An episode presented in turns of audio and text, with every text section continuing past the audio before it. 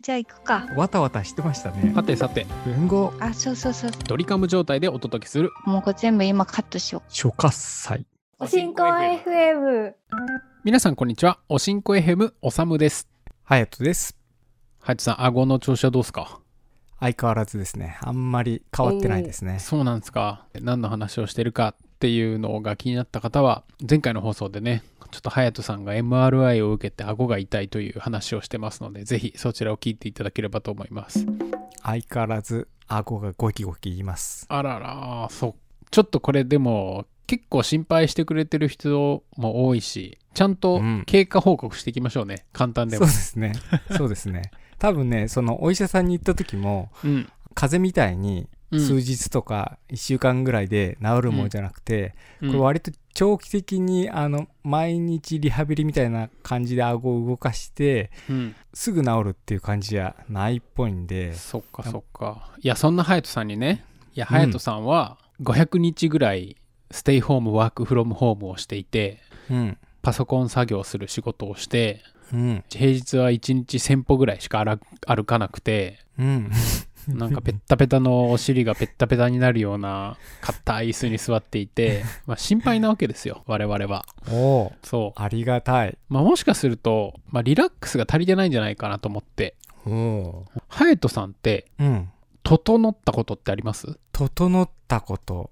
うん。おそらくないですね。なるほど。整うとは何かと言いますと、まあ、うん。サウナ入って、水風呂入ってを繰り返したりとか、うん。交互浴って言われる、熱いお風呂に入った後に水風呂に入ったりしたのを繰り返したりすると、なんか、ふわふわふわっと気持ちいい感じになる、ディープリラックス状態になると言われる、最近よく SNS 開けばもう、整っただ、整うだ、整った、整ったって言われる、あの整うですよ。そんなに？うん。そう話では聞いたことあってうん。サウナ流行ってますもんねうん。うん。だからうん実際に整うを体験したことは確かにないですねみんなどうなんだろう？ちなみに、ハヤトさん、サウナ行ったりとかあるんですか？えっ、とね温泉は好きなんですけどうん。正直サウナそんなに得意じゃないですね。なんかだか、らあのす割とすぐ出ちゃうっていうかうん。寒い時期に温泉に入るのは好きなんだけどうん。サウナがあってもまあとりあえずあるしうん。数分入っとくかっていうのであでも熱い熱いってなってああ、なす。ぐ出ちゃうみたいな。感じですね。そんなハヤトさんにはですね、やっぱりですね、うん交互浴と呼ばれる、交互に入る、お湯と水風呂を入るのを繰り返す交互浴をするのがいいんじゃないのかなって、私この間、ちょっと銭湯入ってる時に思ってたんですよ。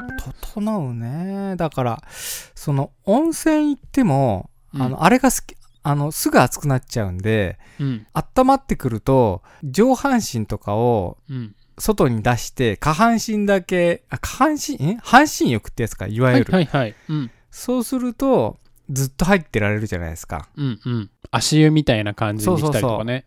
そっちの方が好きですね結構ねああ、なるほどね。要はなんか、はい整うって何かっつったら、あったかいお湯に浸かったら、血管が広がって、うんリラックス状態になりますと。で冷たい水に入ったりとか、冷たい外に出たりすると、寒い寒いって思って血管がキューって縮まって、うんで、またあったかいお風呂入ると、ふわーっと血管が広がって、で、要は、その、強制的に血管を狭めたり、広げたりして、ポンプの役割をする。うんで、そうすることで、血液が体を巡って、酸素が巡って、めちゃくちゃ気持ちいいリラックス状態になるっていうのが仕組みらしいんですよ。なるほどうね、ん。お医者さん言ってましたわうん。歯噛みしま噛みしめてうんちょっと。緊張状態になってんじゃねえかって、はいはいはいはいはい。うんそう。いや、だから、僕らも、ハヤトの顎を心配してるから、顎に血を巡らすためにはっていう。そのためにリラックス状態が足りてないんじゃないかと、うん知らず知らずのうちにそうなったのかなだから、一回それもちょっと試してみたいなと思って。確かにねその顎もそうだけどその首のことも言われてうん首のやつもうん。要はその緊張状態になってるねっていう風に言われてたんでねはいはいはい。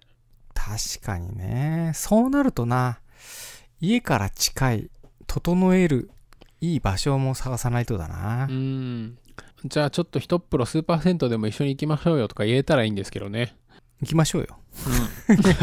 ちょっとね、住んでる場所が微妙に遠いっていう、ね。まあまあ、そうそうそうそうそう。なんかでも中学とか高校の時って、うん。